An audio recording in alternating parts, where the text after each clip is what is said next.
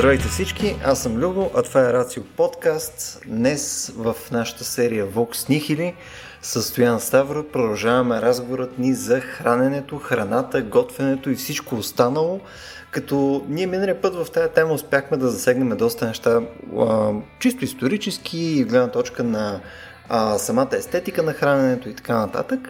А, като днес ни е останала, може би, по-важната част. А, днес ще си говорим всъщност а, с моя, така кажем, хранителен и емоционален гуру Кирил Русев. С него не веднъж сме имали а, разговори за диети, за хранене на цяло. А, основно, даже мисля, че основно покрай здравословен живот, неща свързани с а, а, диети за покрай трениране, пандемия и прочие други такива химери. А, съответно с него ще продължим нашата добра традиция, отново ще го подхванеме през тези теми. Ние ще подхванеме малко за а, какво представляват диетите, а, и евентуално една от темите, които Стоян миналия път пропусна и тотално не иска да засегнем този път, но аз ще му е подхлъзна по някое време, когато той не очаква за замеделието. Така че да, ако вие не виждате в момента лицето на Стоян Ставро, но то е скандално и не е окей, okay, в смисъл в никакъв случай. Здравейте, момчета! Привет, привет! Здрасти, Любов! Здрасти, Стояне! Точно така. Здрасти, значи хора, от сега ви казвам, а, буквално вече около 12 часа не съм спрял само да си говоря с хора глупости, основно по работа, но и не само. Така че днес, днес съм вече набрал скорост и нямам търпение да се впием в нещо, което да е наистина интересно. Стояне, метам ти на тебе топката, директно да се гмуркаш в темата. Добре. Ами че аз първо Бих искал няколко цитата да дам от един изключително любопитен автор, преведен на български, французин, хедонист, много сериозен. Той пише по няколко книги на, на година.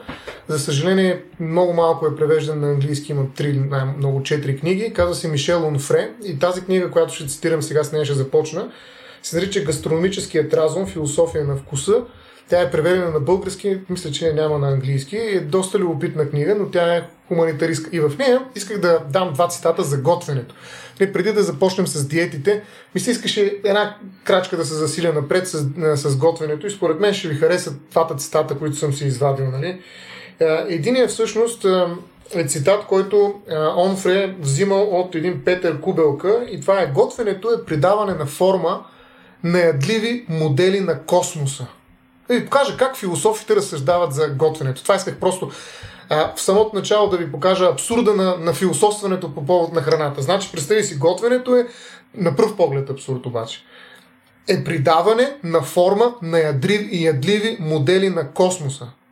Приготвяйки дадено ястие, продължава вече Онфре, цитата, който до тук беше на Петър Кубелка, ние приготвяме един свят – Даже той затова казва, че нали, това е много жизнерадостна работа по принцип, но в някаква степен тя може да се превърне и в поезия и тогава може да ядем не просто храна, а забележи също негов, негова думичка, дискурси което е много странно. нали, а, нали, освен, че става просто за ядливи модели на космоса, но и дискурси са храни. Това са различните видове ястия. Тоест, виждаш как философа нали, разглежда по съвсем един много специфичен начин, дори бих казал онтологически, а, различните гозби. И другото нещо, което вече Фре казва, което според мен е много любопитно и може би стигнем до него, когато говорим за произведенията на кулинарното изкуство, които са мимолетни, и затова някои сравняват готвача с Сизив, защото той точно се изготви яденето и някой му го изде. Нали, след това пак трябва да го сготви и някой пак ще му го изде. И това е смисъла на цялата работа. Така че действително готвача е много интересен двойник на Сизив нали, в кухнята. Кухнята, първата майка на човек. Та, ето какво казва Онфре за готвачът, е, който работи с времето. Той е ваятел на времето. Вижте. Готвачът е човек на изкуството, който вае времето и като такъв подложен на тиранията на Кронос, ежедневно се бори с смъртта и нейните форми. Вариация на тема времетраене. И точно заради това той борави не с така нареченото време Хронос, което е по часовника, с Кайроса. Нали, това е благоприятният момент. И това е вярно наистина, като погледна аз тези, които се състезават в а, всякакви кулинарни шоу, да не казвам имена и така нататък, виждате колко какъв много голям спринт във времето. Пък и така, ако малко повече опечеш нещо или малко по-малко, то няма да стане. Тоест, той от една страна чисто технически говоря за готвача, работи с времето, защото всяка минута е важна, за да сготви това, което иска. И от друга страна, това, което направи е подвластно на времето. Нали, всъщност трябва да го издеш прясно или пък при определени условия или до определен момент. Миналия път си говорихме за срока на годност на храната и казахме, че някъде като че ли не е толкова подходящ, примерно при султа, но така или иначе времето е ключов момент в работата на готвача. Докато работи и след това, нали, когато поднася произведението си, ястието на, на хората, които искат да го а, изядат. Така че, според мен, а, нали, миналия път споменахме малко за готвачите а, и исках да добавя тези няколко неща за готвенето, като процес, който определено а, е много специфичен за човека. Но това беше крачката назад.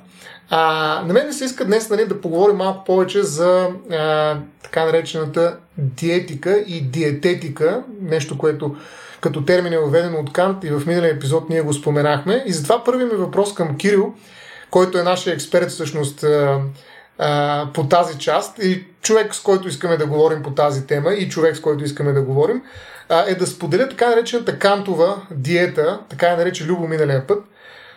тя е по-скоро биографична, бих казал автобиографична. в нея ще видим какво препоръчва в спорът между факултетите Кан да се еде. Нали, според него, кое е правилното хранене, защото нали, в крайна сметка диететиката е етиката на хранене, т.е. значи, някакъв начин, който отговаря и на, на правилното и разделя храните на добри и лоши за нас. Не и се какво... съмнявам, между другото. Да, ние разлихме музиката ниша и висша. Всичко нали? да. Между другото, Кам разделя лош, факултетите добри... на ниши и висши. Така че той е още по-модерен. Факултетите. Къде е? Е, сега, мислиш ли, че е някъде другаде, освен висши? А, сега, ето какво препоръчва той. Нали, той казва, това е негов цитат, леглото е гнездо на маса болести и по това трябва да се движим. Тук е, мисля, че е напълно прав. А, Кам препоръчва на млади да се хранят, а, когато имат апетит, а старите в определено време, като най-добре това да става веднъж на денонощие. Цитирам отново Райчо Пожарлиев. Веднъж на денонощие. И казва, че старият може по-нататък да се ограничи от някои храни, например течности, като нужните за млади организъм супи, но за сметка на по-силни храни, като месото и повечко винце, в които, както е известно, и философът предпочита. И аз нали, пак казвам, нали, младите да се хранят, когато имат апетит, а старите в определено време, като най-добре е това да става веднъж на денонощие. Видяхме никакви супи, повече месо и винце. Та въпросът ми към Кирил, каква е тази диета? Палео диета, е, или пък някаква алкална диета, или какъв нисковъглехидратна как ти изглежда кантовата диета? Уау. Еми, той малко с тази диференциация, защото са на повечето диети те доста по-универсално си формулират правилата, пък тук има разделение между млади и стари, което леко ме хвърля в тъча. Така че той по отношение на старите по-скоро вкарва такъв intermittent fasting, периодично гладуване елемент, защото те там се хранят по-откъслечно в определено време, обикновено веднъж или максимум два пъти в денонощието или в някакъв много такъв кратък времеви отрязък. А, и оттам нататък вече по отношение на месото мога да ги забиеме правилата леко в посока на или палео или в екстремния вариант на палеото, който е а, месоядната или карнивор а, диетата, така че тук има някакъв а, хибрид а, между, между два типа хранене, ако а, мога така да го определя и а, той е вече с а, така различни, различно се отнася по отношение на старите и младите. Нали? Той, интересно, че, че не е казал за а, какъв тип храна да консумират възрастните хора. А, докато по отношение на младите е казал за месо и за вино, доколкото разбирам. Или това старите... е универсално за всички. За не, старите, старите, стария, старите повече. Тря, стария трябва да се ограничи от някои храни и дава пример за супата, но за ага. сметка, т.е. трябва да се храни стария ага, с по-силни храни като месото, забележи по-силни и... храни като месото и винцето. Това между другото ми звучи доста по-ничианско, отколкото кантианско, между другото. си очаквах от него да е с силните храни там нещо, нали, ниши, виши. да Еми, при, при всички положения, да, интересен а, подход. А, това е, всъщност имало е, някакви опити за алкохолни диети. А, мисля, че да, към края на, на миналия век, да, на здраве Любо, в който да, е било позволено да се пие и то предимно да се пие, хората са отслабвали, защото ако, да, в смисъл, като всяка друга рестриктивна диета, като ограничиш на хората избора до а, едно нещо, две неща, три неща, и нещата се свеждат до това да не мога да прекалявам особено. Нали? Аз алкохол естествено мога да се прекалява по друга линия, но е, не То... мога да приемам безкрайно много калории от алкохол. Да, в мисъл, в крайна сметка ще, ще, ще да. доведе до правилния резултат, ще умреш слаб. Нали, просто въпрос е кога. Да, ще станеш красив, или може би не до там красив, но слаб. Добре маринован, може би съхранен за дълго време. Абсолютно, Друг. да. Пикълт. Между само искам преди да сме избягали изцяло това нещо, само искам да, да сложа на флаг, че, че започнахме с французин хедонист. Мисля, това не е някакъв такъв ходещ стереотип. Не знам. Да, Онфре. Типичен Онфре. хедонист. Да. Фантастично. И по-хубаво име пък, нали, наистина. А смяташ ли, аз точно това исках и да, Кирил, да продължим а, специално още един въпрос само за кантовата диета, дали е ефективна, макар че той отговори до някъде, що е рестриктивна диетата, тя ще е ефективна. Най-вероятно ще е ефективна, поне доколкото нали, мога да гадая за... Ако това е диетата в цялостния вид, абсолютно със сигурност ще, ще работи. Нали. Толкова веднъж на ден и то месо и, и вино няма, няма как да не, да не работи това с нещо за, за огромна част от хората. Хората, които я спазват наистина, защото тук при диетите винаги стои въпроса от една страна предписанията на диетата и после тази диета а, работи ли и защо не работи, ако не работи в повечето случаи, диетите не работят, защото хората не ги спазват, не, защото са много щупени. Тоест твърде рестриктивната диета няма да е ефективна, нали? защото просто никой няма ами да е да, просто тя е обречена на, на неуспех поради а, проблеми с комплайенса, така наречения, и придържането към нея е обречено още от самото начало, защото човека има ограничени способности да се, да се ограничава. Да, тук говорим в времето, нали? Смисъл, нали, тя може да е ефективна в рамките на тия 6-9 месеца, година, нали, в която успяваш да, нали, да стоиш в рамките на този режим. То, ако успееш година, това си е постижение. И в повечето случаи хората се отказват след месеци в най-добрия случай. Хм. Не знам, имах... А, само да вметна между, да. защото просто ми е, е, виси ми като някаква тема. Имах една приятелка, която беше на картофена диета. Mm. И само Ама картофи. ли ги? Всичко, не, мисля просто само ядеш картофи. Подсекви. И примерно ядеш пържени картофи, печени картофи, огретен, само с картофи, пюре картофи и така нататък. И 50 вида само картофи. И наистина отслабваше. Ама само картофи. Мисъл. То, това е правено и е правено, документирано а, от един американец, ако не се лъжа, казва се Крис Войт, който е той представител на там Американската картофена асоциация, примерно, но човек казва, а, аз ще ви докажа, че картофа е пълноценна храна и а, с него не просто може да се отслабва, но с него може човек да си подобри здравето. И реално този човек, който има нали, сега, може би аз започвам наобратно, но той наистина а, яде само картофи, а, приготвени максимално простено обаче, а, изключвайки а, доколкото се може всякакви добавени там мазнини, сол, а, сосове mm. и така нататък.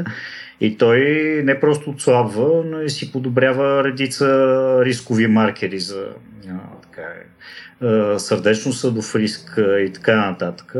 Но това е другия а, характерен момент при повечето диети, че при повечето хора, които а, имат проблеми с теглото и успеят да си решат проблемите с теглото, те автоматично си решават един куп а, здравни проблеми, които се дължат на теглото, а не на а, не здравословното хранене, каквото и да означава това. Да.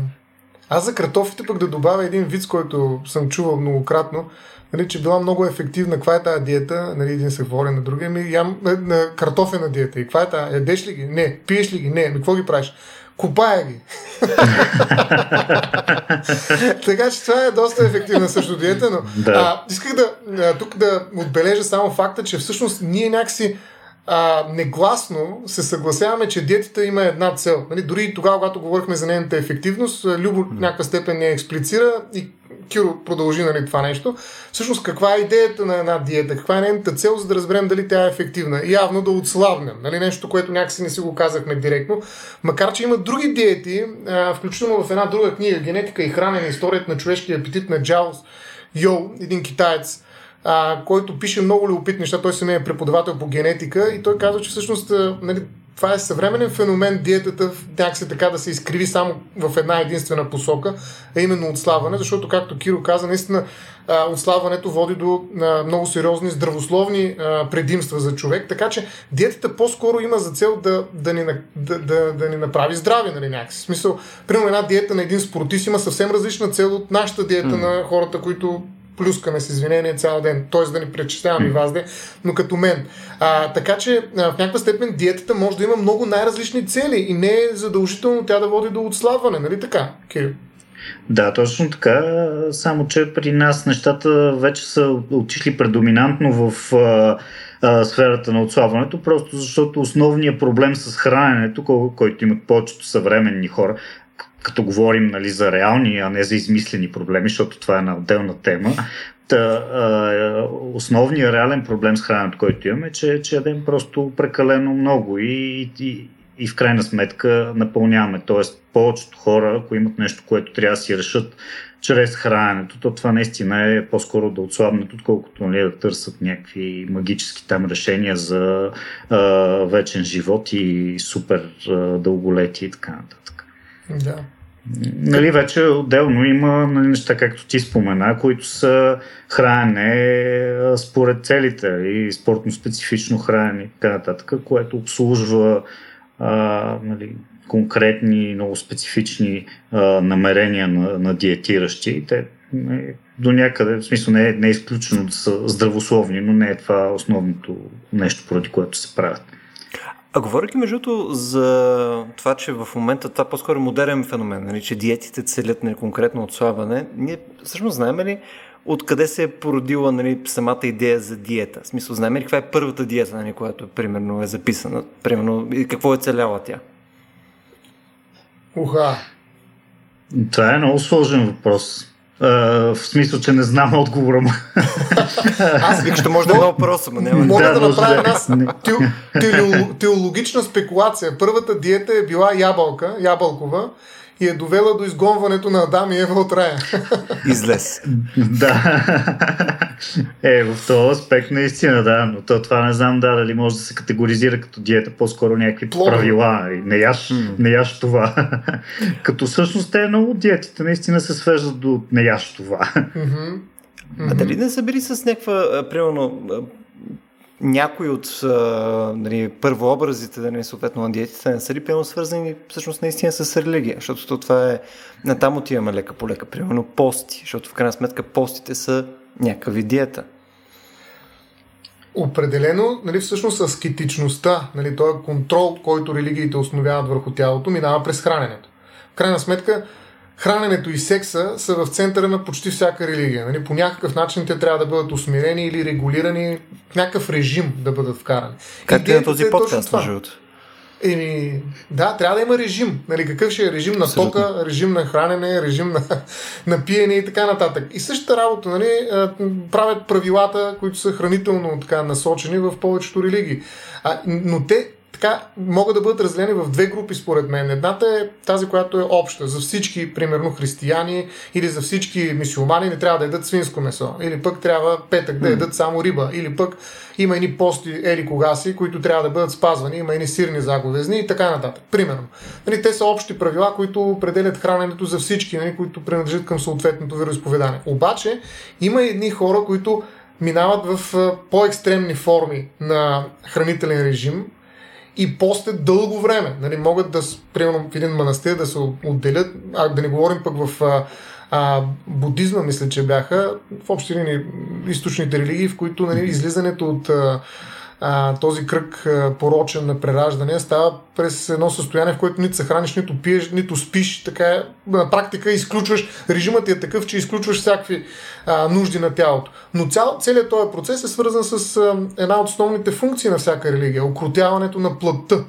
Нали, не случайно повечето от пороците нали, навсякъде а, в религиите, те не са жизнерадостни, за разлика от готвача. И тук виж, питай Ниче да видиш за какво ще говори, нали, нали, колко е лош този аскетизъм при храненето в религиите, нали, защото няма е жизнерадостта. Ние всъщност искаме да страдаме и тялото трябва да страда през някакъв режим, за да стигне до някаква истина, включително откровение, нали, някаква религиозна истина.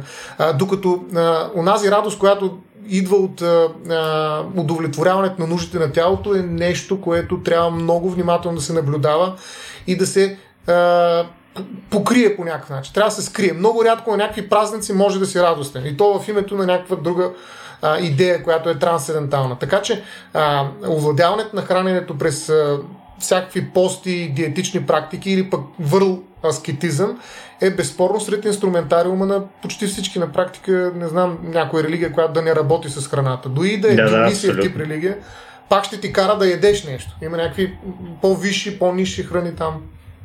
Абсолютно така е.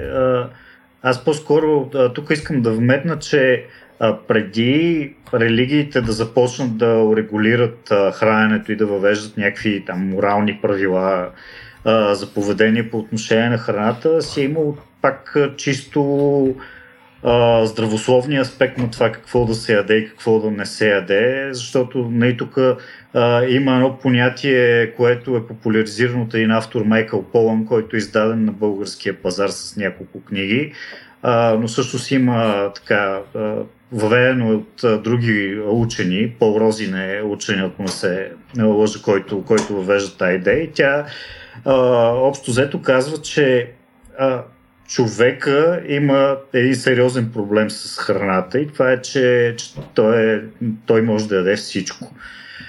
И поради факта, че той може да яде всичко, а, той всеки ден е изправен пред множество, множество хранителни избори, които трябва да направи и рискува, поне във времето, в което наистина ние не сме имали това знание за това, кои храни са годни за ядене и кои са отровни е, всеки ден е представлявал едно експериментиране с храната или както Тери Пратчет казва в едно свое интервю, за всички растения, които а, ядем днес, а, стоят труповете на тези невъзпети пещерни хора, а, които са установили, че останалите са отровни. И постепенно това знание за коя храна е годна за ядене и коя а, не е, било систематизирано в някакви правила, които може би в някакъв момент нали, са почнали да преливат в някакви такива религиозни правила, но, но правилата за хранене оригинално според мен са изпълнявали такива чисто, чисто здравословни цели са обслужвали. Mm. Това между е, е интересно, защото искам да го вържа само с темата, нали, която е за, а, за религиите, нали, пости и прочее. Не знам, състояние с тебе сме си говорили за джейнизъм, а, при тях е доста странно.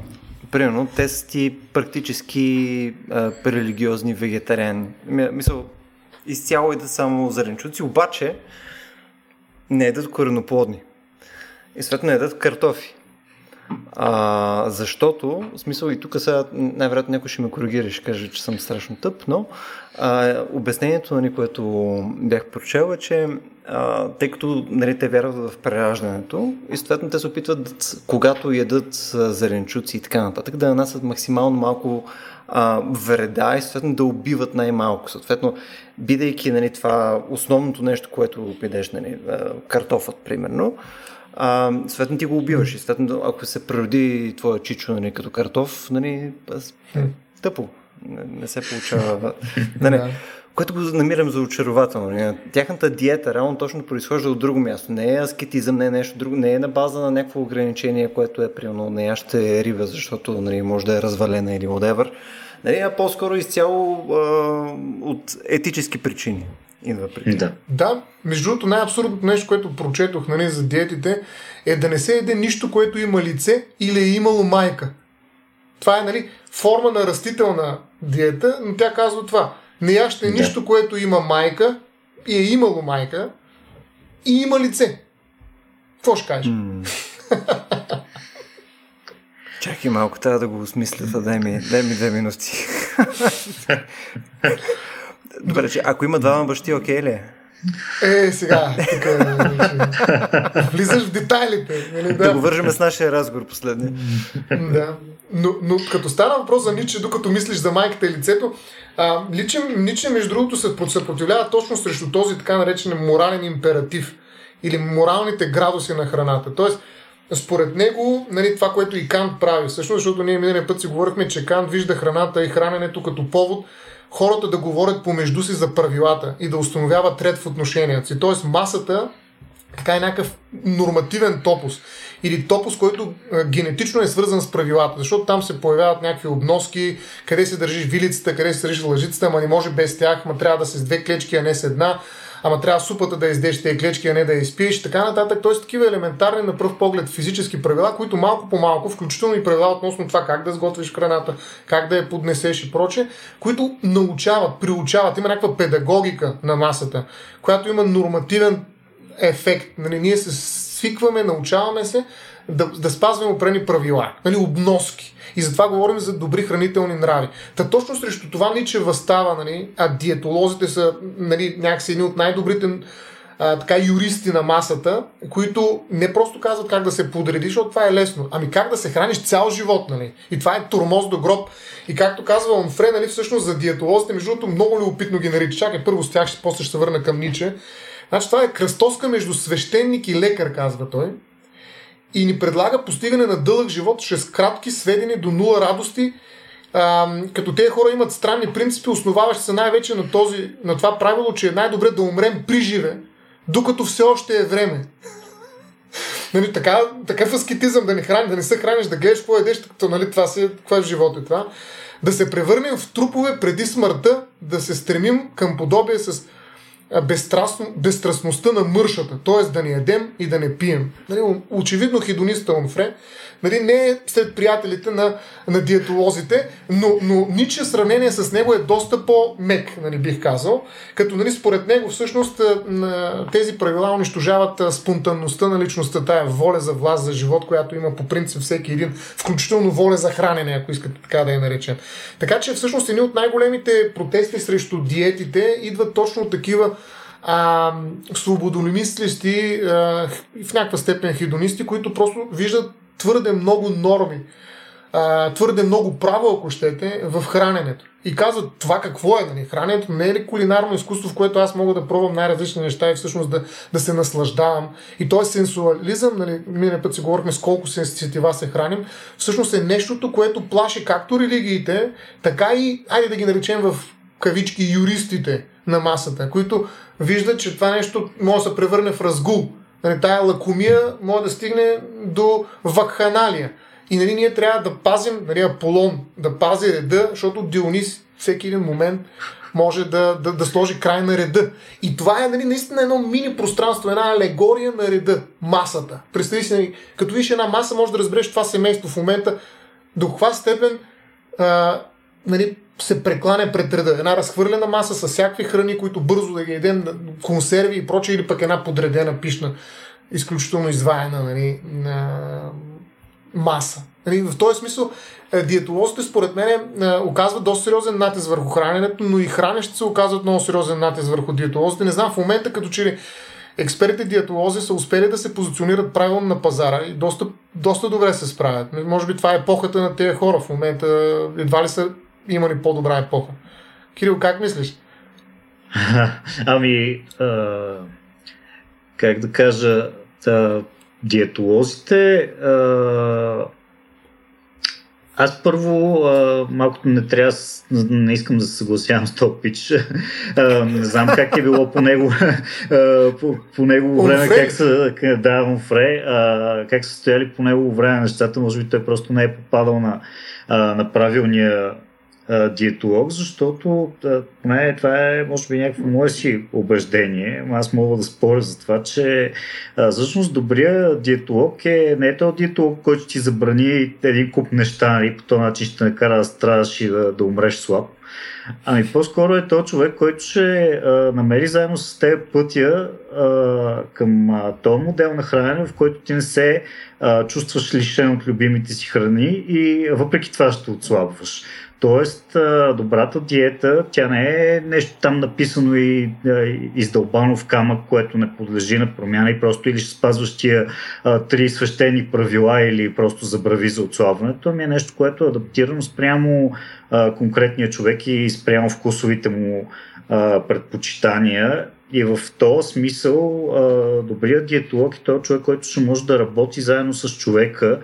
И то, нали, това според мен е много дълъг процес, в който стигат заедно до, до хранителния режим, който този човек хем ще може да спазва дълго време, хем а, ще може да не се чувства или ще се чувства минимално лишен от каквото и да е, хем ще успява да се храни по-малко на него и да, да отслабва а, в дългосрочен план. И а, сега не знам дали отговарям добре на, на въпрос, който ми зададе, но в този смисъл аз мятам, че а, диетолозите от този тип на пазара са, са твърде малко и ако ги имате, наистина са добре, добре позиционирани на него и, и, и са хора, които не, си заслужават призванието и парите. Да ти прочета още малко, защото ти така влезе в задочен диалог с Онфре, още малко на цитат за това как изглеждат диетолозите в него. Който, между другото, стояне само секунда смисъл, който продължава звучи като човек, който някой му е ритнал френския булдог и след това установил, че е диетолог това някой. да. Продължава, да. Специалисти по всичко, жреци, защитавани от своите скрижали, оформени като статистически таблици. И той ги нарича а, диафуариус, Диафлариус, нали, това е от пиесата на Молиер Мнимия е болен, е символ на педант, който говори като учен, използва много непознати думи, зад които крие своята некомпетентност. А, така че, nice. а, виждаш, че е доста агресивен, но... Да, а, да, определено има проблем с диетолозите. Да, окей, okay, не е било да, кучето. Не, не просто не кучето, ами и с жена му има някакъв момент там с диетолози и така. Да. Ами всъщност, знаеш ли, проблема му е, че той е хедонист. И той иска тялото да, да определя да, да, диетата. В смисъл, той иска да освободи тялото и да каже на тялото, яш каквото си искаш, дръж. Нали, а, докато дори диетите, които са по някакъв начин съгласувани, са предмет на някакво обсъждане, на някаква диалогичност, някаква персонализация и така нататък, са в крайна сметка юзди на тялото. Нали, ние се опитваме да впрегнем процеса на хранене за постигането на определена цел, а не за чистото удоволствие на плътта. И в този смисъл, нали, да. хедониста в него е против, даже в много по-голяма степен, според мен, срещу тези, за които ти казваш, че са малко, наистина и много хора биха ги предпочели, защото те са по-добрите експлуататори на плътта, защото те по-добре могат да те вкарат в капана на, на някакви правила, защото те са персонализирани спрямо теб, ти ги приемаш, ти имаш чувството, че участваш сам в тяхното изграждане, някаква форма на хранителна демокрация, нали, ти определяш правилата съобразно своите нужди, нали, след като се по някакъв начин консултирал с диетолог, но според мен той ще възрази с още по-голяма сила срещу това, което ти казваш, нали? защото това са най-хитрите юристи, нали, които ще дойдат и ще измислят договор специално за тебе, за да те поробят после, нали? от негова гледна точка. Как мислиш? Ми, не съм а, смисъл. Да, окей, аз разбрах какво, какво има предвид този човек в крайна сметка, но а, не, дори, дори да приемем, че, че това, което той казва е по този начин, а, аз не, не, не виждам проблем. Да, Защото, да, смисъл, в крайна е. сметка, е въпрос на, на приоритети. Така е, той между другото ги нарича врагове на веселието още и ги сравнява с тези, които отричат онанизма. Но няма да ти зачитам за онанизма какви неща има. Както и да е. Да, да, дай, дай за следващата да видим там с колегата Онфре. Онфре. Да. Пишем се какво. Аз между другото искам само за секунда, защото знам, че Стоян, ти имаш план. Нали, то, винаги. Не се, ти винаги имаш план, а, няма да коментирам. И Унфре няма да го хареса. Да.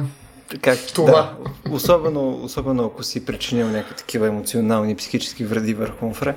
А, тук между другото, мен ще ми е малко по-интересно, само за секунда да се дърпнем просто от философите и от, от цялото това нещо.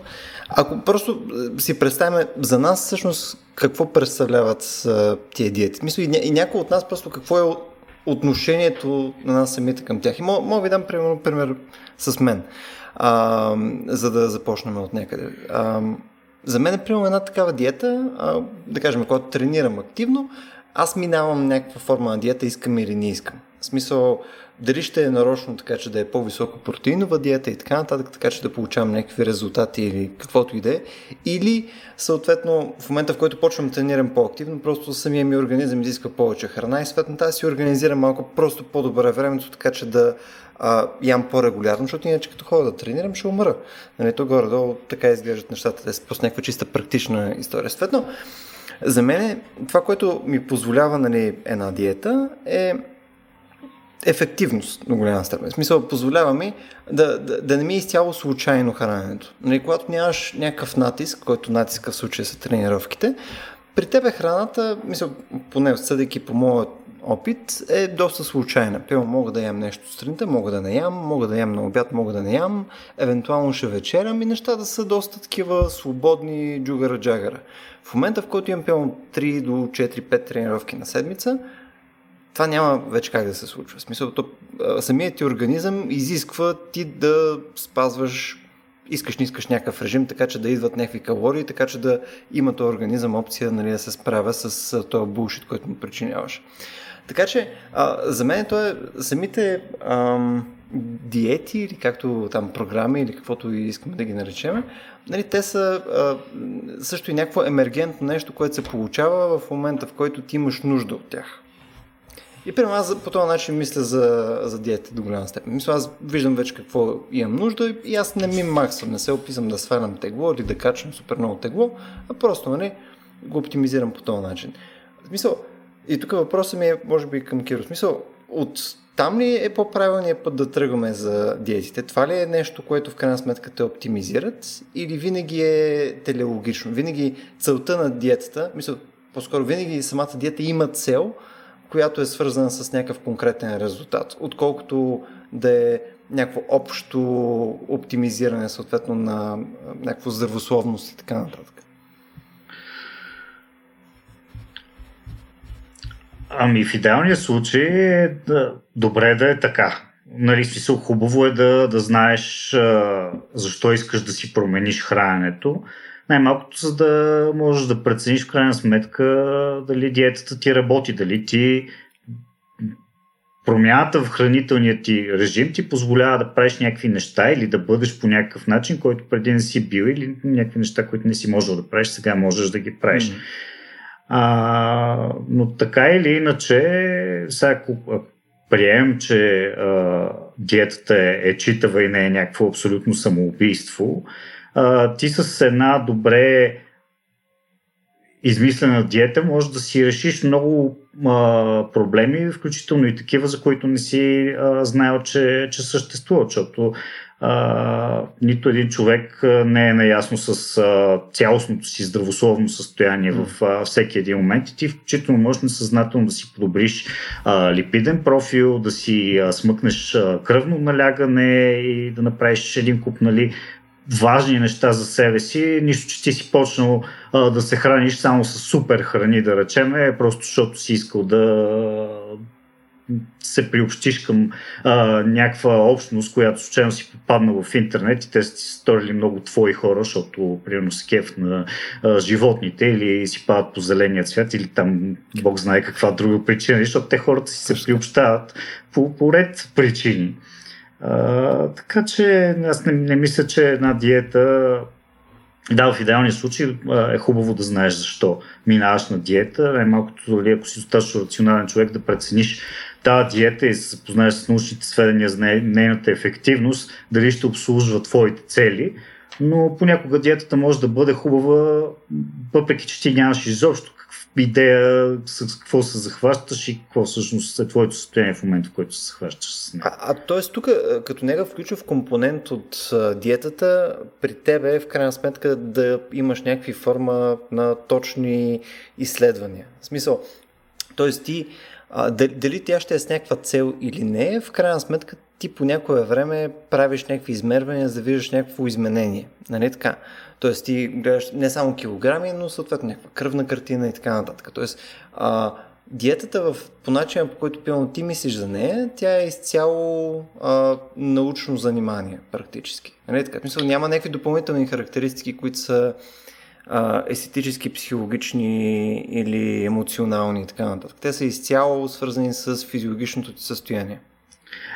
Ми не, не бих казал, че е така. Тоест, със сигурност физиологичното ми състояние заема много челно място а, сред причините, нали, говорики за здравословно хранене, но, но диетата е, тя, тя е страшно много неща всъщност. Нали. Ти, а, диетата не трябва да те лишава, нали, както си говорихме преди малко, тя не трябва да те лишава от удоволствие, по-скоро тя трябва да ти носи удоволствие, защото ако, ако ако не ни носи удоволствие това хранене, за какво да, да умрем на 100 години нещастни.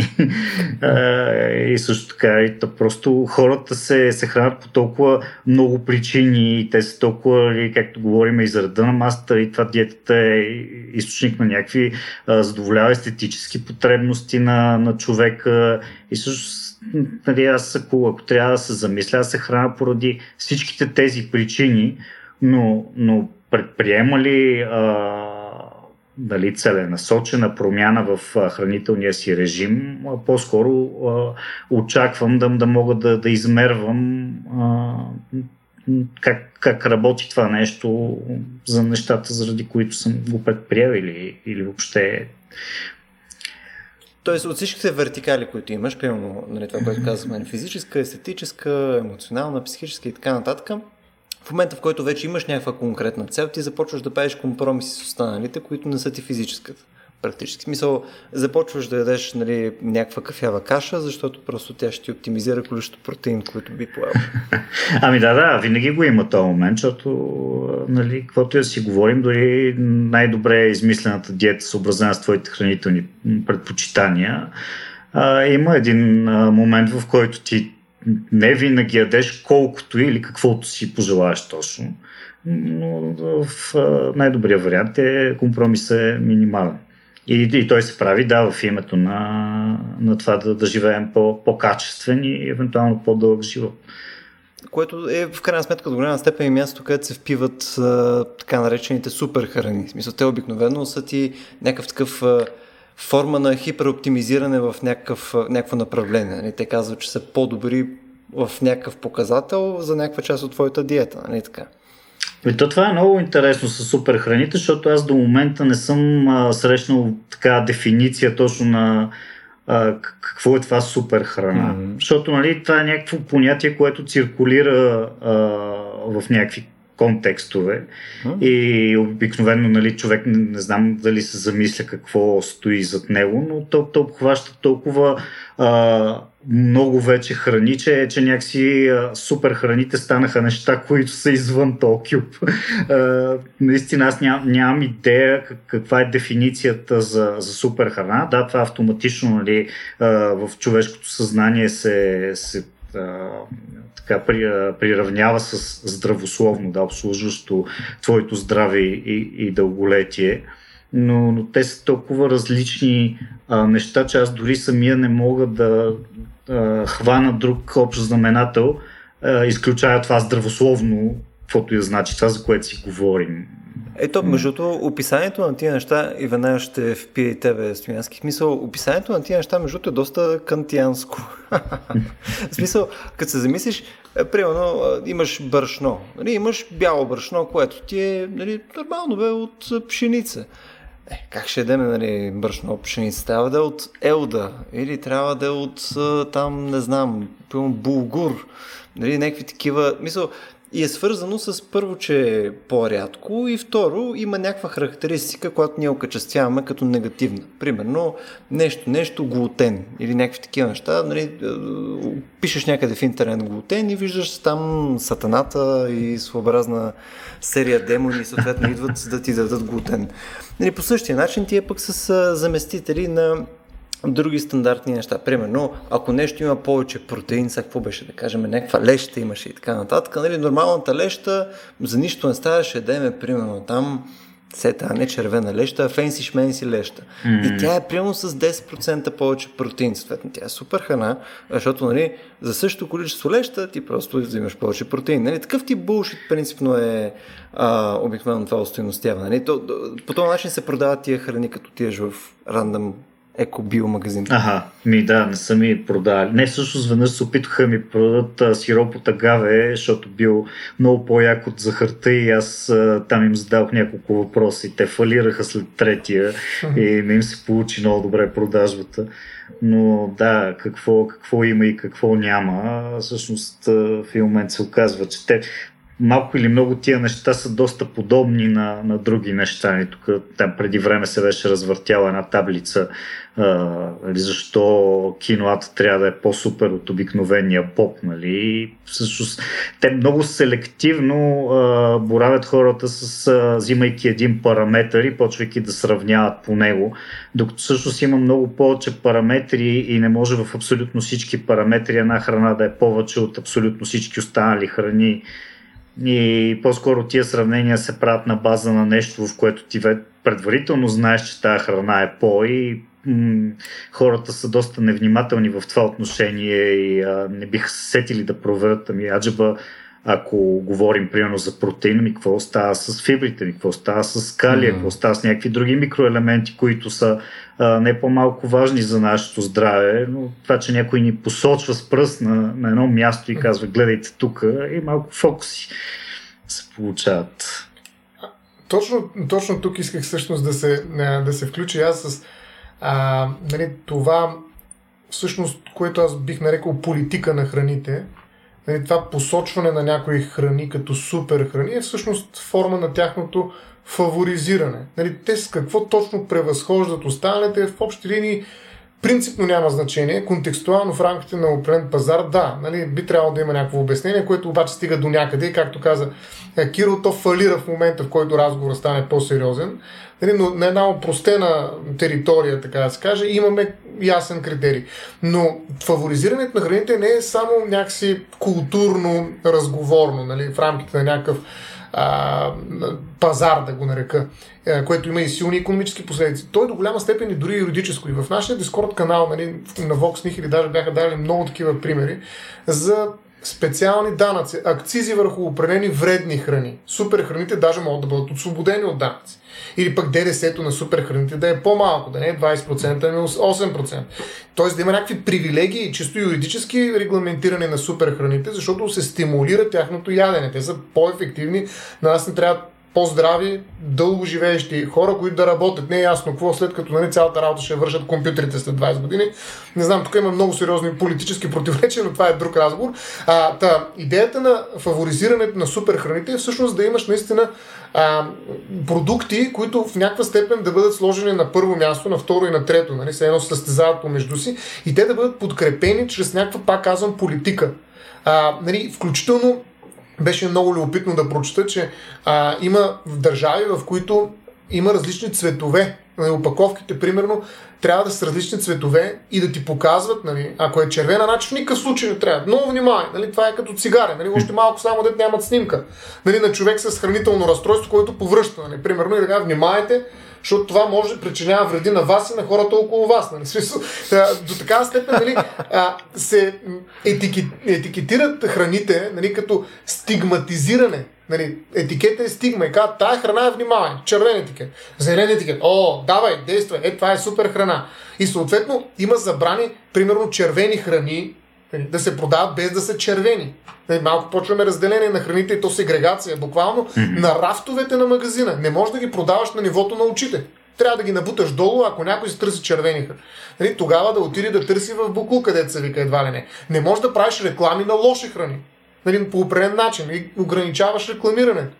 А, нали, тоест, на практика супер храните, това са фаворитите на съвременните така, политики на хранене, които в някаква степен се определят от държавата, но до голяма степен се определят от тези въпросните диетолози, а, нали, които са хранителни гурута с табличките, както казваш, много ми харесва. Нали?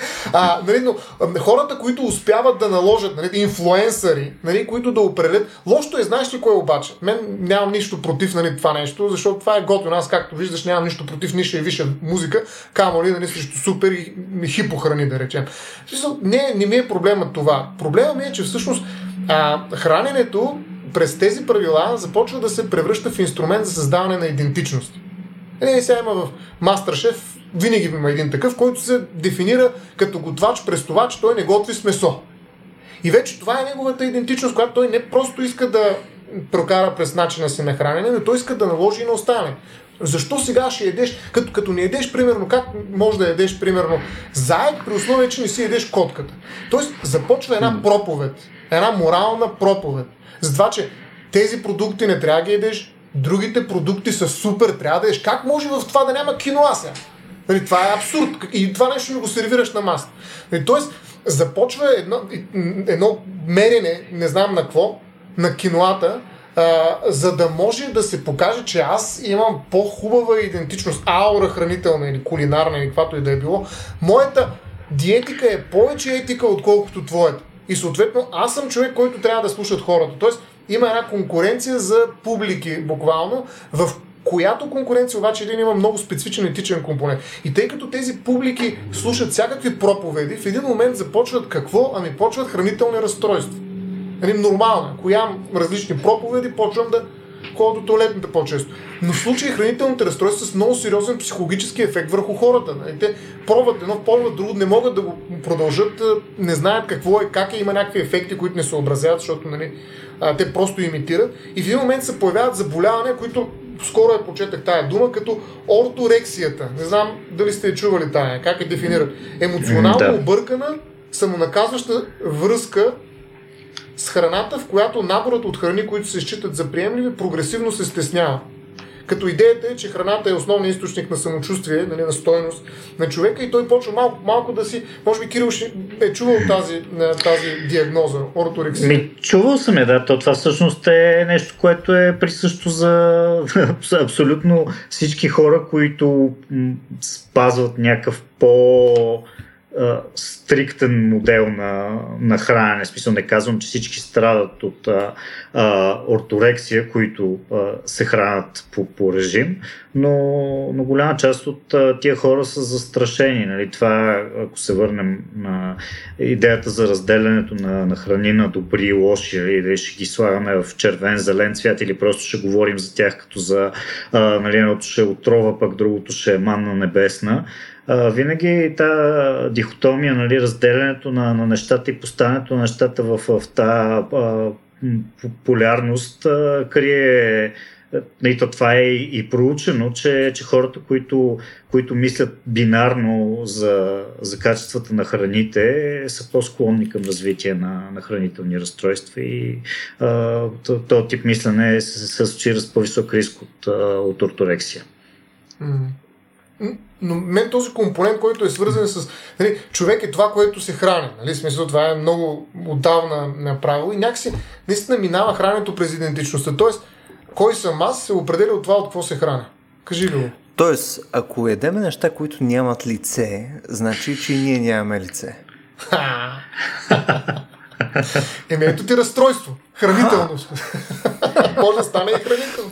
Между другото, вие докато си говорихте, смисъл говоряки за нямане на лице, си ударих може би около 3 минути да търся кои животни нямат лица и се оказа, че има някаква серия риби, които са ядливи и съответно серия там членестоноги, които също нямат лица, поне в общия, обща дефиниция на лице, което е очи и уста.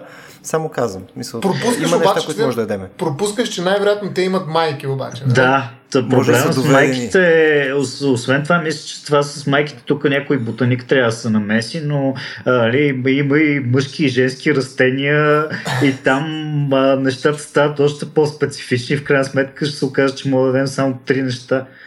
Да. Окей, okay, но в такъв случай нека да разширим дефиницията на лице, защото нали, ако кажем, че лице е всичко с очи и уста, окей, okay, Обаче, ако почваме да вкараме пилно нос, бърдичка, скули, чело, изведнъж доста неща почват да усещат джегата. Искам да ви кажа, Така, е, че... така.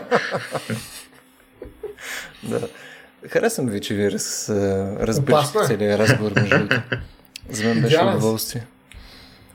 Иначе къде бяхме? Бяхме на, на идентичността и, и това, че а, всъщност проблема с, с храненето като, като нещо, с което ние се идентифицираме, е присъщо за, за абсолютно всички там диети.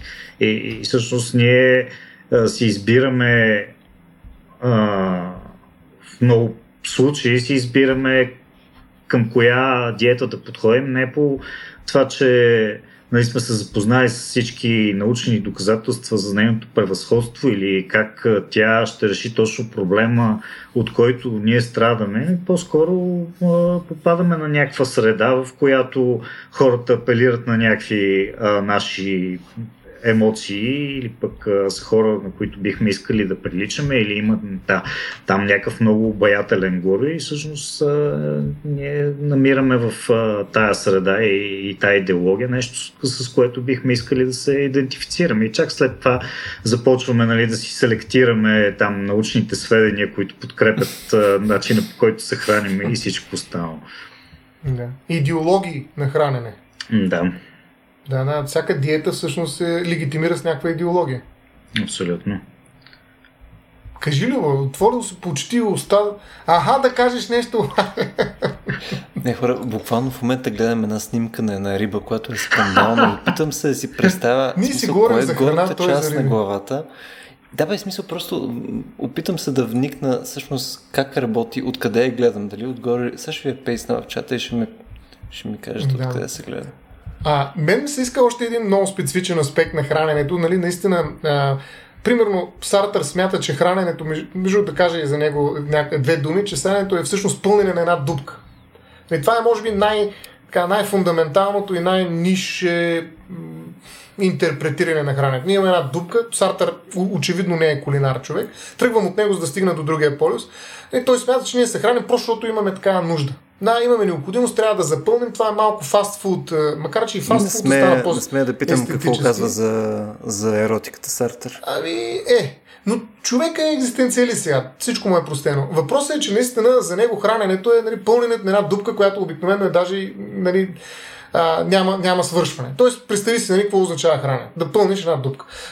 Има една обаче друга интерпретация, която в момента според мен е а, така много сериозно и дори в България очудващо. м, По френска линия се развива отново, но а, тя е поезиса на храненето. В смисъл, че ние не просто се храним, не, пра- не просто го правим за удоволствие, даже, нали, в някаква степен даже спираме да се храним, а опитваме нали, хапките.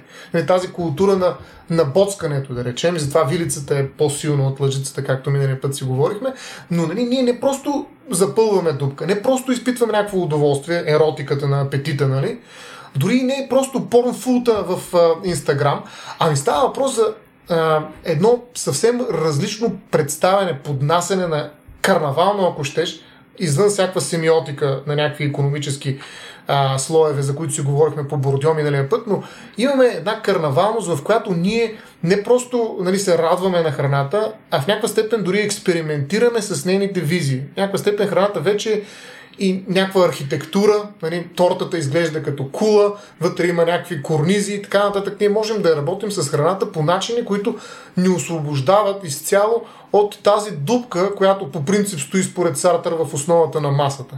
И мен е любопитно всъщност а, какво е вашето мнение, включително футуристичната кухня, да речем. И какво е вашето мнение към тая храна, която е изгубила своето предназначение да ни храни, чисто физиологически, а изпълнява някакви поетически функции. Нали? Има ли такава храна? Консумирате ли такава храна? Да, бе, Кире. Аз ли Ти съм? си нашия хранителен поет. Ами, да, са, аз може би съм, а, нали, колкото и да, да обичам да готвя, а, на първо място, също аз готвя, за да задоволявам някакви свои такива вкусови а, потребности. И, и чак след това започвам да обръщам внимание на някакви неща, като презентация, нали, там mm. геометрия, цветове и така нататък. Смисъл, да, аз намирам, че това нещо е супер важно, особено когато става дума за а, храна, за която ще искаш а, пари на някакви хора а, и съответно би се отразило на, не, на нейната цена, но не, да, смисъл, все още не изпитвам тази потребност от това да си презентирам на мене си а, храната по точно определен начин. Не знам да. дали отговарям на, на въпроса. Да.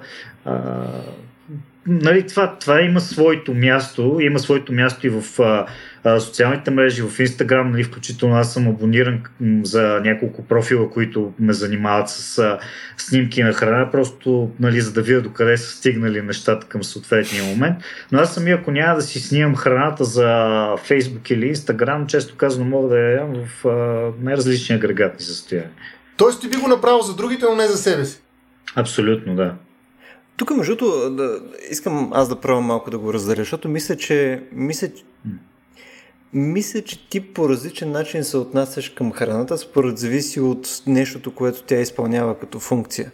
А, защото, примерно, окей, когато ти готвиш едно, а, но, примерно, ти бил, потреб... бил, примерно, някакъв гурме ресторант, да кажем, отиваш там в твоите любими ресторанти, откъдето от време време и ти си снимаш храната в интерес на истината. Така е. А, мисля, ти, ти отивайки, примерно, в а, един ресторант, където правилно могат да си плейтнат някаква чиния, където а, ползват конкретен, мисъл, вкусовете с конкретна идея, където консистенцията на различните неща също е помислена, нали? така че да, да, да достави някаква конкретна цел, нали, смисъл да, да има някакво изживяване, което получаваш докато ядеш тази храна. И ти не го правиш, за да нали, вкараш калориите, които си ти тая вечер, не го правиш ужасно често, но то очевидно с много по-различна телеологична цел. Нали, смисъл ти го правиш, за да е някакво а, естетическо преживяване. Нали, то е нещо друго. Мисъл, това е да. и социален елемент, ти хващаш, пион, отиваш с приятелката си или с а, там а, твои приятели и така нататък, обсъждате всеки един по какъв начин е възприел храната, който е ял. И това е качествено доста по-различно нещо. Мисля, по-различно от дори ти, ако си изготвил пилно вкъщи, нали, ти имаш различно отношение към тази храна спрямо храната, която би отишъл и би оценил някъде по някакъв начин. Те даже, а, що се отнася нали, до, до естеството на тия две неща, те може да са в съвсем различни светове. В смисъл, то може Абсолютно. да го наричаме да, храна, а другото е да, енджикипляктор. Нали. То може би аз за това така и да се отклоних, просто защото за мен е това другото е е някакъв, а, то, то за мен дори не, не е хранене. То наистина е сравнимо с, а, с ня, някакво абсолютно такова културно изживяване, в което mm. самото ядене на храната е, заема една съвсем така мал, малка част. И, и всъщност мен ми се случва, сега няма да споменавам имена, но а, а, да посетя място, където а, всъщност нали, храната като вкус откровено не става, но всичко останало е на такова ниво, че ти пак не съжаляваш за това, че си бил там и че си дал едни пари, нали, просто защото те са ангажирали в достатъчна степен, достатъчно много от останалите ти си сетива, за да, а, за, за да си изпитал някакво удоволствие. А, между едно от а, нещата, на които това може да го прилича по-скоро ти е като а, мисля, такъв тип място. Сега, последно, примерно, бях в един феноменален ресторант, чак преди пандемията. Времето, да, когато да. Да, когато още имаше много хубави ресторанти. Не, не, бях ходил в uh, Копенхаген и бях обиколил някакво там количество ресторанти. Там Манфред, места и така нататък, където са ти правилни горме места. Да. И всъщност изживяването там е точно едно отиваш в а, някаква своеобразна галерия, но не е само визуално или аудиовизуално, а съответно ти е цялото нещо. Нали? Обстановка, сервис, самото нали, а, ароматно, вкусово и така нататък преживяване ти е много, много измислено нещо. Мисля, много а, с конкретна цяло подготвено нещо. И то даже ам, нали, мога да кажа, че това ти е по-скоро в сферата на културата, отколкото в някакво друго, някакво друго място. Им, абсолютно. А, само да кажа, така че се сетих, а, има един автор, Леон Кас, а, той има една книга The Hungry Soul, ако не се лъжа, тя не е много достъпна, за съжаление няма на българския пазар. А, но всъщност той казва, че, че човешкия вид, нали, ако е работил целенасочено а, върху това да потиска а, изявата на всякакви свои физиологични а, функции, като а, репродукция, като отделителна система, нали, а, какво ли още не, което е присъщо нали, ни така, обединява с, с животните то а, нали, една също толкова физиологична функция като храненето е развил до, наистина до степен на, на изкуство и че ако някой ден а, ни намерят извънземни цивилизации, ще им отнеме доста време, докато разберат, че всъщност храненето е нещо, което ни поддържа живи на първо място и а, чак след това нали, се използва с други цели защото ние просто сме а, така, а, извели храната на, на, на преден план по отношение на нали, правим, правим много повече неща с нея, освен да си задоволяваме биологичните потребности. Ами точно това, между другото, е един от начините, по които да сравним гастрономията като наука за правилата на хранене. Нали, точно това е експлуатиране. Там няма, има и забрани, има и препоръки, има и супер неща и така нататък с кулинарията. Като аз бих видял тук едно противоречие между етиката и естетиката на храната. И в някаква степен някой етик, морализатор, би казал, че хората, които ядат такава храна, дето просто изглежда нелепо, най-грубо казвам, но пък е кеф да се експериментира с него, хабат храната. Нали, смисъл, те не знаят ли, че има едни хора, дето умират от глад нали, на другия континент до нас. Тоест, аз не случайно тръгнах към тая тема, защото всъщност тя е обратната страна на етиката или пък втората част от гастрономията, защото от една страна имаме някакви морални капацитети, които вкарваме в храната и в храненето, от друга страна имаме естетика на храненето, която естетика в един момент е самоцелна. Нали, и аз ще ви спомена за така наречения eat art. Чували ли сте за eat art? Не. Опасявам се, че не. Това е арт с хранене, нали, очевидно. Даниел Сапуери е човека, който дава името си някакси, свързва го. Той е съществувало това нещо 60-70-те години като течение, което е набирало скорост и се е развило, разбира се, във Франция, разбира се, кой, кой, Онфре, ще ни разкаже сега малко повече за него, защото а, той е хедониста тук, където присъства задочно, но ето как, как, какво казва той. На трапезата на Сапоери се еде мечка, змия, хобот на слон.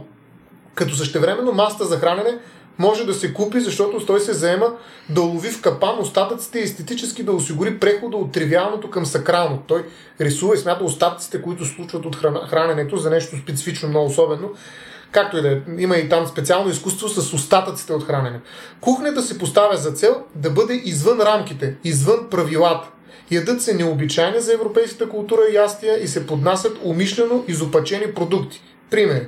Сладолет с картофи или пък кълцано месо с меланш от шоколад и щукани захросани бадеми. Както и еротични или светотатствени менюта. Целта е всичко да се вкуси, всичко да се опита, да се постараем да не бъдем ограничени или възпрепятствани от хранителните забрани. Ето ти една, даже в някаква степен и идеологическа естетика, защото а, даже не търсят толкова красивото, колкото щупването на забраните. Нали? Макар че това нарича и на граници. И това е 60-те години, човек. А сега това някак се е нормализирало. Има хора, които отиват наистина страшно скъпи ресторанти, за да едат някакви безумия, нали, които няма как да ги едеш никъде. И това нали, някак се изглежда като уния деца, като се сменят пола малко. Нали, смисъл, това е някаква гавра с храната, ако нали, посходим морализаторски към храната. И въпросът е тук наистина, това висша култура ли е или това е деградация, дехуманизация на храненето? Тук вратни пържоли от жираф. Примерно. Предлагате само да, българска ресторант. само, само, да, само да вметна нещо. Ам, като цяло, смисъл, ако оприличиме нали, този тип храна, нали, смисъл, а, храна, която ти е свързана с някаква естетика и така нататък, и оприличиме някаква форма на култура, прочее, а, според мен това влиза в един друг домейн. И някак си да казваме, нали, примерно, абиш храната, нали, като си направил някакво гурме ястие, просто няма логика, защото по същия начин мога да отидеш и кажеш, В смисъл, защо нарисува тази картина? Хабиш си времето, защо не прекопава Хабиш боята. Защо не, а, защо не бойди се една къща, нали, защо не взе там с платното да увиеш, примерно там. Сета. Мисъл, този аргумент винаги съществува mm-hmm. и то, mm-hmm. то е нали, класически а, вид на whataboutism. Нали, смисъл, да. в момента, в който някой не харесва нещо, което правиш, нали, то практически той ще намери начин по който да покаже, че има една брой други неща, които са много по-важни в неговия нали, а, а, морален мир, че съответно трябва ти да ги правиш точно тия неща. И мисля, че храната в този смисъл има доста хубав такъв свободен пас, защото в момента, в който може да оприличиме на изкуство, изкуството мисля, че всички сме си стиснали отдавна ръцете, че мога да прави всеки глупости. Мисъл, варели в река, в тента, в такова, нали, нарисували са примерно пенис в някакво езеро и така нататък. И всички са такова, това е изкуство. Оправи се. Взеш, и по никое време никой не трябва да се оправдава повече, освен с това. Ама с храната, модерно изкуство. С хляба? В момента, в който храната стане изкуство, да, да, още повече, че тази свобода на, на експериментиране, нали, нали, ако щем да го наречем гавра с храната, а, може да фейлне в 80% от случаите, но в 20% от случаите може да а, ни доведе до някакви неочаквани вкусови комбинации, които наистина имат а, така чисто вкусови достоинства, които не всеки, т.е. малко хора биха могли да отрекат, ако опитат непредобедено. Така че аз съм напълно окей okay, хората да си правят някакви неща с храната, каквито намерят за добре, толкова доколкото нали, задоволяват нечии потребности, пък били те само собственици си. Тоест, може да злоупотребяваме с храната. Да, да, аз не, не мисля, че има такова нещо като така свята храна, която не, не трябва да се.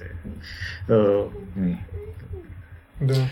Да, тук по-скоро, да може би част от, част от разговора е има, има ли някаква пресечна точка на това да имаме по-високо уважение към храната на цяло, нали, и, и да има някаква култура на хранене, нали, паралелно на нашето удоволствие от храната. Не, смисъл, това мисля, че може би разговора, където може да се засекат тия две точки. Но конкретно, когато говорим за храната като естетика и, и някакъв тип mm. изкуство, в никакъв случай там ексцес е, е, е нормален, защото ти експериментираш. Кармелизирани маслини, давай, правиме го. А ако вкараме и такива хранителни забрани като канибализма, представи си погача от бял хляб и кръв. Hmm. Ама смисъл човешка кръв. Ми човешка, де, да, канибализъм. Тоест, може би има някакви граници. Изкуството винаги работи с границите. Нали? Затова етиката непрекъснато го държи под око. Нали? Да не говорим за правото някакси се е отказало, както ти казваш, защото културата го е мютнало. А, обаче, въпреки това, нали, има някакви граници, с които е, естетиката работи, но когато надхвърли твърде много границите, става вулгарна. Също всеки може да го усети това нещо. И въпросът е, че при храните има много табут. И сега, примерно, има хора, които искат да ядат, нали, искат да ядат трупове. Какво правим? Некрофилията и некрофагията, ай не некрофилията е еротична, ако може изобщо да се нарече еротична мания това, а, но а, некрофагията, примерно, може ли да се превърне в изкуство?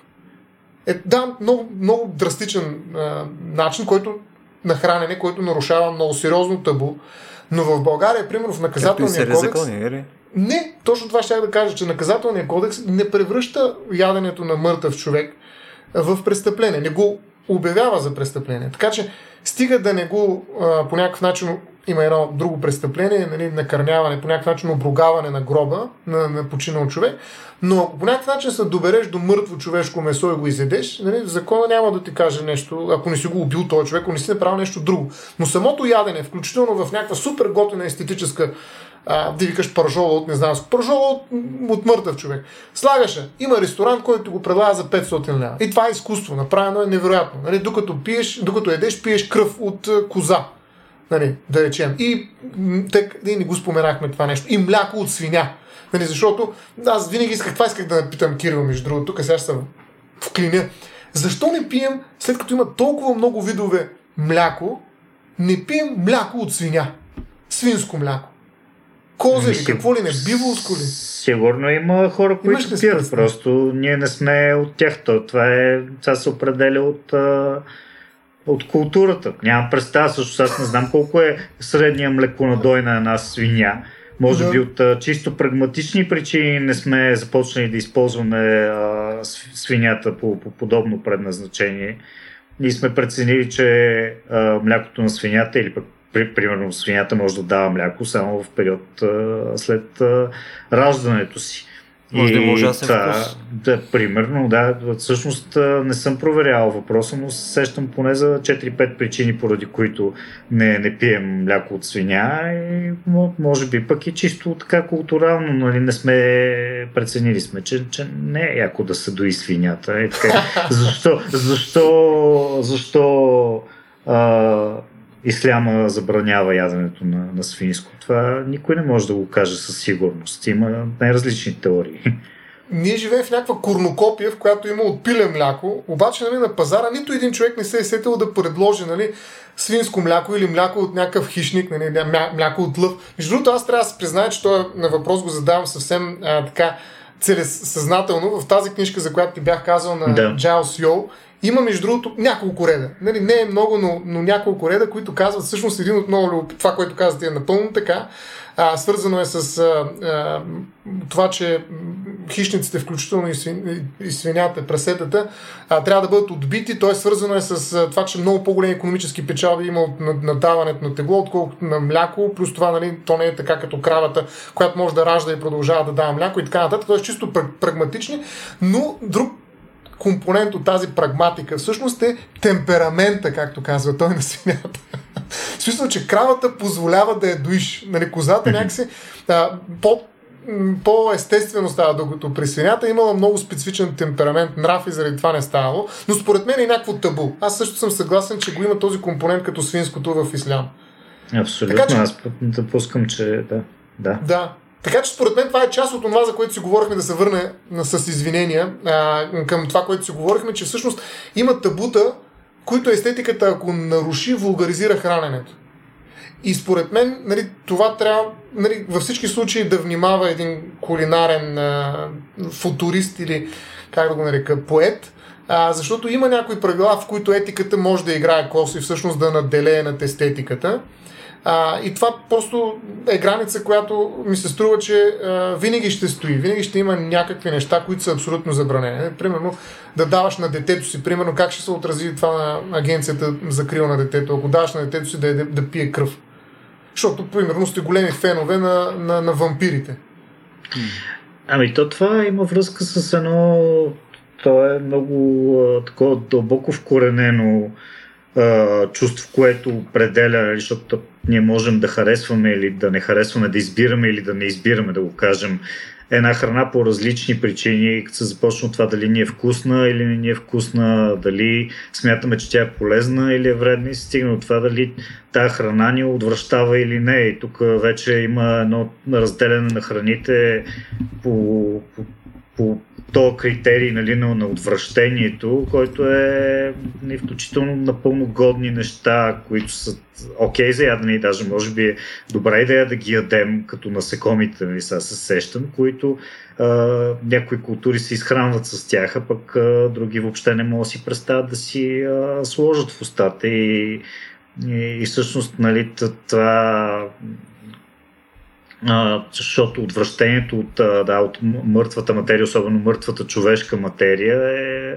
много универсално, независимо от културата и си мисля, че много трудно може да бъде така, прекрачено. Има различни теории защо сме отвъртени от такива неща, нали, като, като човешкия фецес или човешко, човешкото трупно месо и се предполага, че това ни напомня за нашата смъртност по някакъв начин и се опитваме да страним от него, но а, да.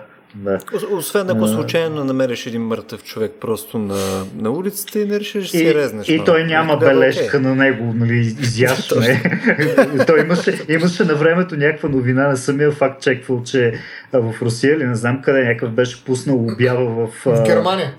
А, в Германия, да. Не, не, влези са ми спомените, някакъв, бяха сключили договор двамата души на практика, да. не искал да го изядат, другия търсил да изяде няколко и в крайна сметка се намери. При къде нами... Мисъл, какво значи единия търсил, другия искал да го изядат? Мисъл, какво в Craigslist отиваш и кажеш? Еми, нещо такова, мисля, че така е била схемата. Сега стоя, ако има по-кристални спомени от моите, мисля, че... Даже има филм по този повод, да, да mm. точно така е. Това, е, което казва Кирил. песен на Рамштайн по, да. по темата. Остави филма. А, да, дайте само, само на секунда да се върнем към моят... Мисъл, искам само за, просто да спрем да пием кръв и да ядем трупове за малко и да се върнем отново към естетиката. Макар, че може да е част от естетиката, признавам, но не моята. А, мисъл, ние казахме, че пълно едно ядене може да е а, произведение на изкуство в някакъв смисъл, нали така? Тоест, ти, ти можеш да му се насладиш аудиовизуално, вкусово, нали, така нататък. Цялото мисъл, целият експириенс, който е в ресторант, може да се насладиш супер детайлно, но всъщност ти, това, на което ам, нали, цялото нещо, което ти оценяваш, нали, ти е наистина не само и самото ядене, а и всичко около него. И примерно а, в този смисъл, ако дигнем едно ниво нагоре, това ниво би било примерно менюто. Mm-hmm. И ще дам пример. А, сега в а, един от ресторантите, пием, където ходих преди някакво време, което може би съм му казал и преди, но толкова силно впечатление ми направи. А, нали, те правят нещо, което нали, винаги съм знал, че се случва в фенси шменси ресторанти, обаче никога не съм обръщал внимание. Не, смисъл, имаш някакво вино, което ти е мачнато с конкретна храна. И съответно мачва ти, да кажем, бяло вино с а, нали, някаква сьомга, с някакви там редукции от неща и така нататък. И в, нали, в обикновения случай ти ги ядеш тия две неща и те просто са вкусни. Нали, в този случай нали, те заедно имат някаква концепция и визуална, и вкусова, и съответно те, когато ги едеш заедно, те ти добавят някакво допълнително ниво на изживяване. Има някакъв допълнителен вкус, който иначе го няма, или някакъв аромат и така нататък, което допълнително а, е нали, а, повече отколкото компонентите, разбираш, има, има някаква допълнителна стоеност. И ти в твоя експириенс, конкретно, Киро, виждаш ли този тип а, мачвания или този тип, примерно, ако говорим в по-голямото укрупнение, менюта и така нататък, като финалното произведение, което прави един готвач? Да, виждам. Благодаря.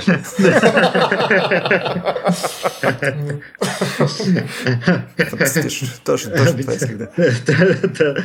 да, да. Ми мисля, че нали, то, то всъщност цялото, цялото готвене е някакво мачване на, на неща, нали, като се започне от съвсем базовите компоненти, докато се стигне до, до завършената чиния и след това вече, ако има някакви периферни на, на чинията неща, които ако могат да бъдат нали, до, до, до натаманени, нали, да, си, да си подхождат с нея, още по-добре. Колкото повече, толкова повече. Колкото по-многокомпонентно е едно хранително изживяване, толкова по-сложна е задачата и когато в крайна сметка някой успее да изжунглира с всичките тези много компоненти в рамките на начиния, и не само в чинията, ми извън нея, в, под формата на някакво питие, под формата на някакви аромати, ако щеш, които се носят около тебе, докато се храниш. Не? Нали, толкова по, по-добре човека си е а, написал домашното и се е постарал нали, да те нахрани и да те напои и там да те опои добре на, на абсолютно всички а, фронтове, така че да. Едно от нещата, които беше ми направило впечатление е, че едините там, един ресторант имаше щатен сумелиер. Който съответно е отговорен за нали, да тества вината с съответните храни и съответно да. да каже, ето, нали, ще вземе еди кое си червено вино, реколта, еди къде си, нали, което да е конкретно пък с тая риба. Нали, шок и ужас, нали, нали, някакво конкретно червено вино, пък с риба. И си представям просто живота на този човек. И съм нали, един, един дребен, такъв супер джелас гай, нали, който си представям как стоя в едно мазе, ям риба и пия червено вино. И, да. То, виж сега, да, между другото, за да, да. стигнеш до тази, само да, да, да кажа, понеже нали, аз съвсем повърхностно съм се интересувал, но, но знам, че ти за да вземеш там мастър тапията на, на човек, който може да работи сумелиер, в а, изискано заведение, а, всъщност е може да се приравни на това да, да вземеш няколко висши образования. Нали? Това е страшно mm. много материя, която се покрива и страшно много учене, което е там взима психичното здраве на някакви хора и се броят нали, сам, ще излъжа на, на колко пръста се броят топ сумелиерите в света, но са доста, доста малко хора. Да, в смисъл, аз даже да, бих се затруднил да опиша конкретния скилсет, който тия хора трябва да имат, така че най-вероятно е така. Еми, брутално е, да, брутално. Да, те трябва да изградат специфичен усет. Нали, това е въпрос на усет, mm. не е толкова на знание, но исках да ти кажа, че исках да те подправя, че те не ядат. Те дегустират. Значи, mm. има много любопитна философия, която разграничава дегустирането от яденето. Значи, това е съвсем различен подход към храната. Нали, това е, може би, най-съдещия език, за който сме си говорили, че, нали, че езика и вкусът съдят. Нали, това Кан го казва още. Нали, че те в себе си съдържат една присъда. Нали, в някаква степен даже това не е присъда на готвача, понякога е присъда на цялата култура, която стои зад кухнята. Нали, примерно не ми харесва индийска храна. Нали, на практика ти изразяваш отношение към не просто този готвач, но и към цялата култура. Не, така че това съдене е много характерно за храненето. Неговата така кулминация виждаме пред дегустаторите. Даже някой казват да се върна пак, може би за втори и последен път към този мит за изгонването на човека от Едемовата и от райската градина. Нали, всъщност смятал се, че всъщност Адам и Ева не са хранят, дегустират ябълка. Нали, те, те, не са искали да се нахранят. Те просто да видят какъв е вкуса на тая ябълка забранена, да му се не mm. Тоест, това е съвсем различен подход към храната. Те се казва пиян дегустатор, не си видял, нали така? а, те не се хранят, те не са, не са, те са от други трансцендентални същества. А, с това вече е шега, разбира се. Те, но, те буквално хъбят храната, защото гризат и, и плюят, да. Знаеш ли откъде първите дегустатори някой смята, че това са те, които опитват храната преди краля, за да, да видят дали не е има отрова вътре? Да, да. да. Ми не съм и чувал това, но да, звучи сходно. Да, има някаква да. връзка. И после почват да опитват дали пък няма да му изгубят времето с храна, която не е вкусна. Нали, ага. Да. Mm. Някакъв тестер. Да, но да. за минутата исках да кажа нещо, между другото, да се, да, да, да се включа с, а, с този термин, който Люба много обича, наратива. Всъщност минута създава наратив, създава разказ за храната. Нали, да, първо, второ, трето, четвърто.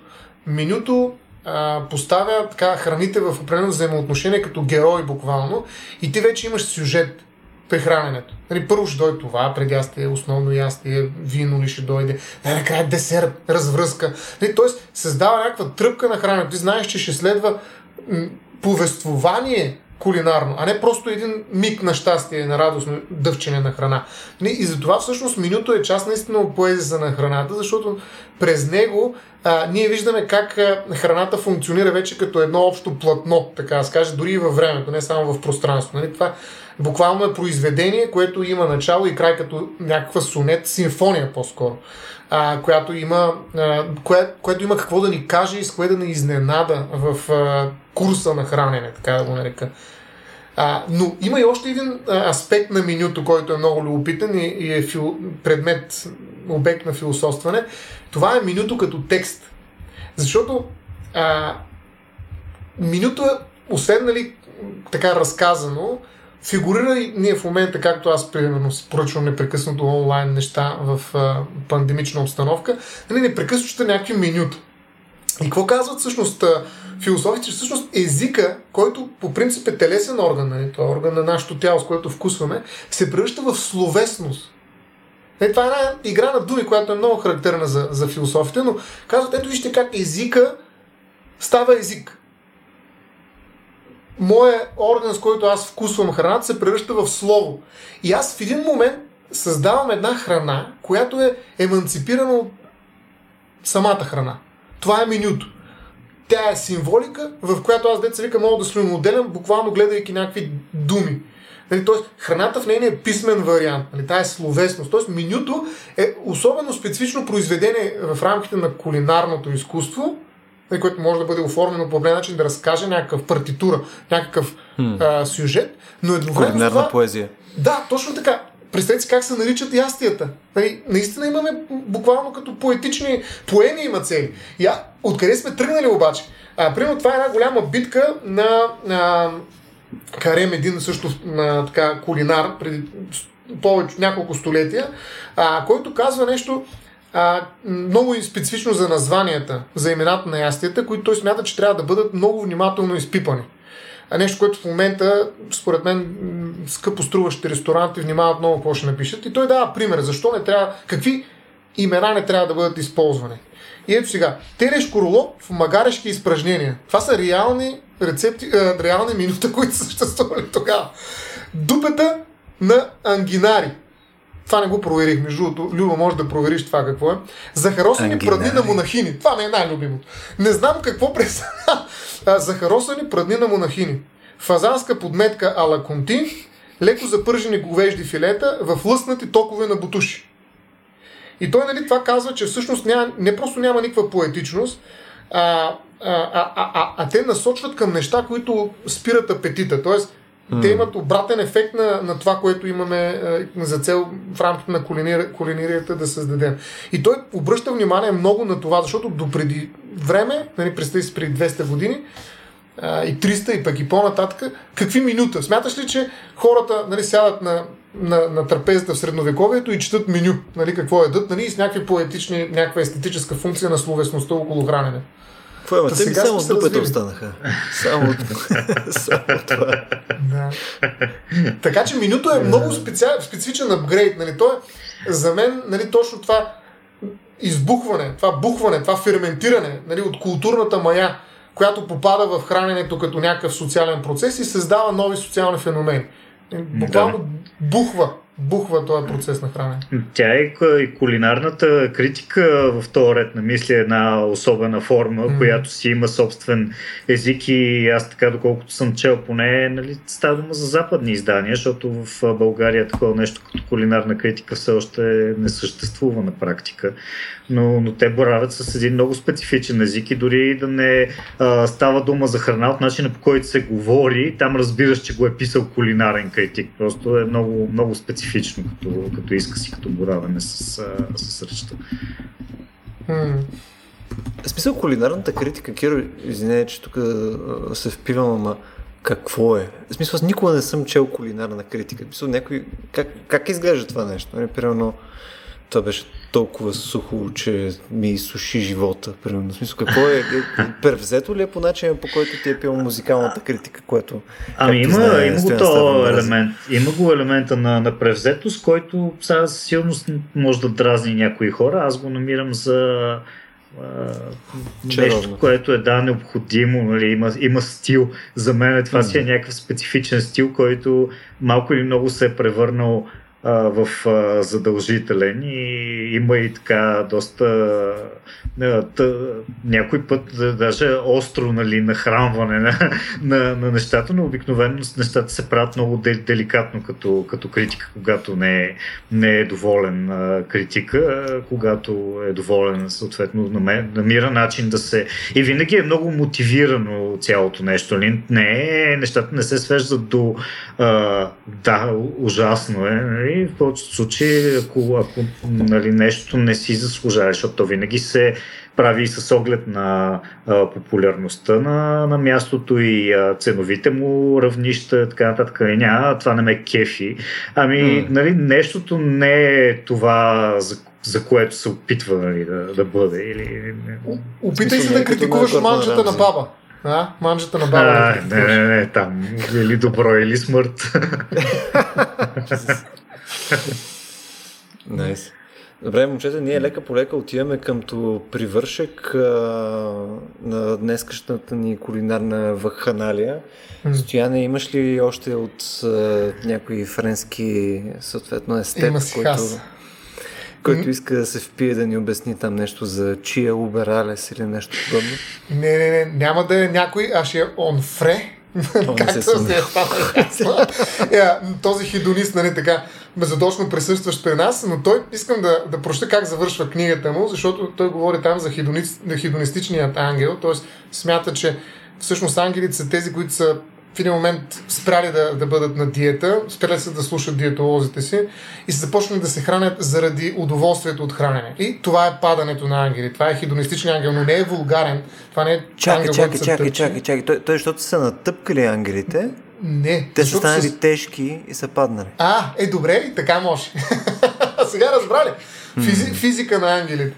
А, а, по-скоро той не говори за вулгарния хедонизъм, където наистина се тъпчеш тая дупка по Сартър, дето си говорихме да я напълниш просто, а той говори за нали, такъв културен, изтънчен, сензитивен а, естет, кулинар, хедонист. Нали, тоест, в един момент те ангели са спрели да, да спазват диета и почнали да се хранят нали, както тялото иска от тях. Нали, освободили са тези желания, апетита. Нали, това не е лакомия. Нали, то е културно по някакъв начин нали, съгласуван с практики и проче. Но ето какво казва той за хедонистичния ангел. Много ми се искаше да завършим с него и съм си го подчертал тук. Какво да правим с него? Нали? Кой да слушаме? Бог, диетолог, нали, ели кой си, доктор ели кой си, или пък хедонистичния ангел. И той каза следното, нали, говорейки за хедонистичния ангел. Дегустатор на райски ябълки, който, които няма да траят дълго време. Неговият дезив, де- девиз е Carpe Diem. Вярвам, че трябва да поверим живота си в ръцето, ръцете му, така че когато Танатос възтържествува, да може да прибере в дисагите си единствено едно тяло, което е изгоряло до последната си прашинка. Тоест да изгорим в тялото си, да надхитрим смъртта и когато тя дойде, ние да сме живяли така, че всъщност нищо да не е останало от нас. Това ми изглежда малко но романтично и твърде наивно, но доста силно едновременно с това. Силно управлено. А смисъл, има ли карамелизиране в цялото изгаряне или... Директно се е преминал към овъгляване. Точно, ако Гордан Рамзи оценяваше това нещо, ще да е какъв е това булшит, смисъл, какво правим? Вие разрушихте всичко. бе. Прекрасният финал, просто го направихте на нищо. Ми, Стояне, освен да благодариме на нашия Абсолютно. диетобог Киро Русев, Не, на нашия хидонистичен ангел, дие, дие, Е. диетофил. Не, не знам, аз а, към момента мисля, че съм онфрефоб, само за момента. нищо не разбираш. Да, но освен на Киро, а, също трябва да благодарим и на нашите а, патреони, всички, които ни подкрепят в а, patreon.com slash RACIOBG. Ако днес пък вие, наши слушатели, ви е харесал нашия разговор за храна и за горе-долу две трети колегата Онфре от Франция, а, нали, можете също да ни подкрепите в Patreon. А, посредством тази подкрепа получавате достъп до нашия Discord сервер, където си говорим за серия различни такива теми а, в посока етика, право, наука, технологии и прочие други интересни неща. И храна, със сигурност. А, така че имате достъп до този сервер и е доста интересно общество. Започваме да си формираме, така че силно ви го препоръчвам. И също така имаме един път месечно и специализирано издание на подкаста, което е специално за хората, които ни подкрепят в Patreon. Така че, ако ни се кефите, това е един от начините, начин, по който може да го покажете. Точно така, ние сме капиталисти. Да, а, беше това от нас за днес. Да кажем по начало, момчета. Чао. Мерси, чао. Чао.